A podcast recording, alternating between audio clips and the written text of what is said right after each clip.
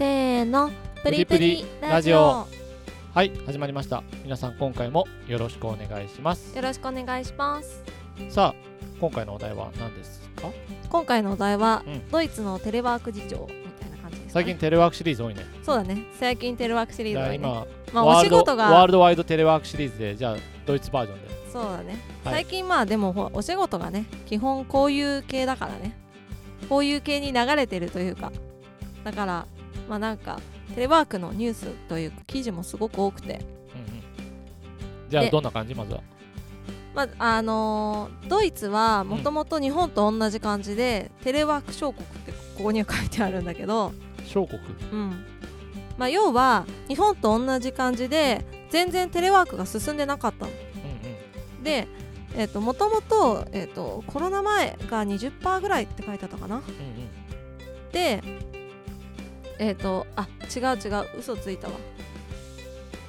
2014年時点でドイツは7%、スウェーデンが26%イギリスは20%みたいな感じかな。うん。でまあめちゃくちゃ少なかった。もうそもそもテレワークなんてほぼないみたいな、まあ、日本と同じ感じね。なんだけど今では70%ぐらいの企業がテレワークしてますと。はいはい。でで今日本は多分30%ぐらいしか多分してないと思うんだよね、うん。ちょっと最新のやつが今年入ってからのやつが多分出てないと思うからちょっとわからないんだけどまあ基本的に今アンケートとかも取ってて前にテレワークの日本のテレワーク、まあ、してる企業の人に、まあ、テレワーク今後も続けたいですかって言って7割ぐらいの人がテレワーク続けたいみたいなあのうん回答があったと思うんですけどやっぱりドイツも同じ感じで今テレワークしてる人たちは、まあ、今後、まあ、こういうコロナが収束してもテレワークしたいですかって言った時に今したいですっていう回答だったらしいのね。で、まあ、ドイツの人たちは、まあ、半分以上60%の66%の人がテレワークをしたことで家庭と職業の、まあ、食のバランスが改善されたと答えましたと。なるほどね。そうしかもあの生産性は全然落ちてないと企業の人も言ってるのね。だここがこの辺がちょっと日本とは違うとこかもしれないね。ね。日本はちょっとあの家にね旦那がいると邪魔とかさ。なんか あそういう傾向あるよね。結構ある。まああれだよね。ね。奥さん奥さんでさ家の中のやることあってさそのいつものサイクルに、うん。多分邪魔になるんだろうなっていうのはなんとなく感じるよね。そう。ででもねここであのドイツの人たち多分ここが違うんじゃないかなと思うとこなんだけどドイツの人たちがその家とその食のバランスが良くなったって答えることは、の中ではやっぱり会仕事のこう合間に休憩時間取ってまあえっとお風呂の掃除したり台所のゴミを捨てたりとか食器洗ったりとか旦那さんがしてるんだって。うんうん。旦那さんもやってると言った方が正しいかな。だからこうバランスが取れて夫婦関係が良くなりましたって回答してる人が多いんだと思う。日本人の男性って多分まだ少ないと思うんだよねこういうのちゃんとやる人。男性そこにいますけど。そこのあのしゅんさんどうですか？うん私はあんまりやらない方だから、まあ、その辺ちょっとねあの気をつけたりしてやった方がいいなともすごい思うよね。そうだね。うん。まあのーやらない男性の方が多分多いのは事実だからね。そうだね。なんか結局ねそのまあこの間あのアベマプレミアムかな？でえっ、とひろゆきが出てる、えーとやつね。うん。の番組でその女性が男性にこうイライラする入れ家にね。旦那さんとか彼氏、まあ、彼氏というよりかまあ旦那さんかな主に。イライラするのにそのまあなんか今旦那デスノートみたいなのがツイッターで 出てるらしいんだけど、結構。でこれのまあその理由の一つがそういう旦那さんはなんかあの家事やらないっていうところが多分含まれてて、うん。まあ、どうしたらいいかみたいな会話があったんだけど、まあ、日本ではこういうのが流行ってしまうぐらい旦那さんがやらないっていう現状があるので、まあ、テレワークの人は特に気をつけた方がねいいんじゃないかなと、まあ、テレワークじゃなくてもやった方がいいけどね、まあそうだね、うん。それはね。うん、まあここはだいぶ違うとこなんだけどでも、まあ、やっぱりテレワークになったことで多分優秀な人材だけど例えば子育てでこ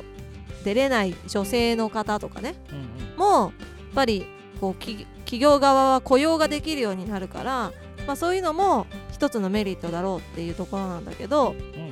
うん。で今ドイツでは、まあ、さっき言ったように70%ぐらいの企業がもうその製造業以外のね製造業は無理だから工場で物を作ってますみたいなところの製造業系はちょっとテレワーク無理じゃない？うん。だからそう,、そう IT 家であと作るしかないから。そんなのあんまり聞かないけどそうだね。そうするともうそれ手作りになっちゃうから、まあ、製造業以外の人たち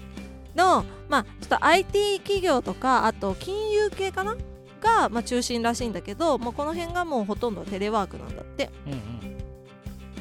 ん。であのーまあ、今後ドイツはもう今後も政府的にももう企業にそういうあのー職業の人製造業以外のとかあとこう販売あの例えば食品とかの、まあ、スーパーとかでね要は。スーパーの現場の人とかさ。うんうん俺はテレワーク無理じゃない？テレ 基本的には。まあね家にいるからね、そうそう。そういうのはできないから、まあ、それ以外の人たちに対しては基本的に社員がテレワークがしたければテレワークをしてもいいし出勤したければ出勤してもいい。どちらも選べる体制をあのもなんか両方にさなんかそれぞれの人たちがメリットを出したらいいと思うんだよね。うそうだから、えー、ともうねなんか国としてそういう法律を作るなんか作る動きがあるみたいねドイツは。うん。だからそれは日本も同じなんだけど、うん。結局さそんなああったっけ？どあ違う違うそういうふうにしてほしいなってこと、ああそういうことね。どっちかもどっちも同じ条件ですよってなったらそれはさ、ね別に出ない方がいいってなる人のが多いと思うからね。そうだね。どっちかに不平不満が出るからさ、うんうん。そこをちょっとうまくねやらないとダメだよね。まあなんか結局はその日本との違いは、まあ、ここ記事に書いてあるんだけどなんかコロナの前からうん。ちょっとその IT 関係の整備を結構してたらしいんだよねテレワークだけじゃなくて。であのでそしたらまあコロナがねこうなっちゃって、まあ、感染者数もすごい爆増しちゃったからまあ急務でやったんだけど、まあ、やった結果結局、まあ、なんか世界中の人と商談ができるし、うん。まあ、テレワークでね商談もできるし別に仕事もできるしで逆にオフィスに、まあ、行く人が少なくなったことで企業側としてはオフィスを縮小して、まあ、その辺の光熱費とか土地代まあ、場所のねオフィスの土地代とか交通費とか出張費とかこの辺が削れることでまあそのさらにきあの社員とかにも還元がであの還元できるし、まあ、企業としてもそのお金を使ってさらに他のことに回せるようになると、うんことでメリットがあるからすごいテレワークってメリットじゃんってなってまあなんか結構大きい企業がもうオフィスを3分の1ぐらいはもう縮小しようと、まあ今あるそうだね。それぐらい3分の2ぐらいにしようとししてうんる動きがほとんどまあ大きい企業だとほとんどみたいだね。でこれも国も、まあ、そこにのっとってそういうルールを作ろうとしてるから、まあ、多分そういうところが日本と違うところなのかなって見て思ったかな。まあそうだね。まあ、うん。日本はちょっとそういう意味ではなんかこう、まあ国民性もあるんだけどうん、結構その思い切った施策っていうのがいろいろできなかったりするっていうのは正直あるよね、そうだね。なんかさもっとコロナの収束とかにも向けてもさ、まあ、もっとなんかちょっとまだ日本の政治家自体もうん、まあまあちょっとまだやっぱりねねご年配の方多いから 若い人のあのなんだろう発想力とかそういうのがねちょっとまだ浸透政治までは浸透してないかなっていうのは正直あるよねまあ、でもさ政治家の人たちがさこっから急に若い人にいっぱいになるってことはないんじゃないの、うん、だから、うん。それもだから時間が遅れてるからそういう動きうん。いろんなことを思い切ってやろうっていう動きも本当に遅いんじゃないかなとは思うけどね。うんまあでドイツは結局ねやっぱり前まああのーこのラジオでも話したことあると思うけど、うん。Google が、まあ、提唱してるまあ Google は9月以降だかな7月以降だかなからやるって言ってるハイブリッド型。その結局テレワークとあの出勤うん。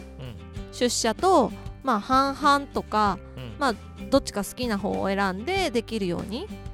出勤をまあ要は強制しないような形のその勤務形態にするって、まあ、Google はそれをやってくって言ってるけど、うん。まあ、ドイツもその方向で動い、まあ、国としてそういう感じで動いてるってなってていややっぱいいなって。でまあその結局優秀な人たちはそういうハイブリッドなところじゃないと結局もう就職しないっていうかうん。働かないっていう感じになるからまあ企業側もやらざるを得ないとまあね。まあ国としてもそういうのを推進してるからなんかね今まだ法律は制定されてないんだけど検討されてる案としてはその例えばなんかテレワークできる仕事なのにテレワークじゃなくて出勤してこいって強制した場合その社員が テレワークがいいですって言ったのに出勤を強制した場合には300万ぐらいのあの罰則が。そんな高いんだ。そう。すごいね。すごいよね。むしろ言ってほしいよね。なんかそうなあの悪質だって判断した場合には390万の約390万円の罰金を課すことができるらしいですまだから企業とあしてはなんかさそれ企業もだからさ あのまあだから企業に有利すぎてもダメだし働く人に有利すぎてもダメだからそこはだから働く人もある程度そっちはね出なきゃいけないっていうのは理解してうまくやるっていうなんかそこになんかお金つくとかね。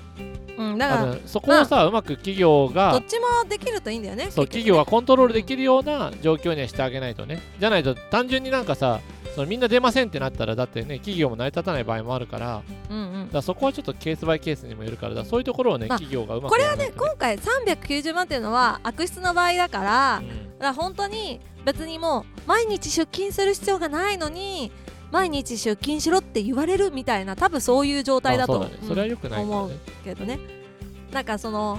別に、まあバランスはうまくしてそうそうそうそう。例えばオフィスにねちょっと今日だけは一人いてほしいからお願いしただけなんだみたいなのでは多分390万の罰金とかにはならないと思うから、うん、そこまではないと思うけどでもまあ国としてもそういうのを推進してるっていうのもいいことだなとは思うし多まあ様性がこういうねうんコロナ禍っていうのがあるから、まあ、そこは皆さんもねあの自分の会社とかまあいいなっていう制度があれば自分が何か家進言できる立場の人であればねうまく進言してぜひちょっと何かにそうね活用してもらえれば環境を整えて、いいかなと思いますね、うんうん、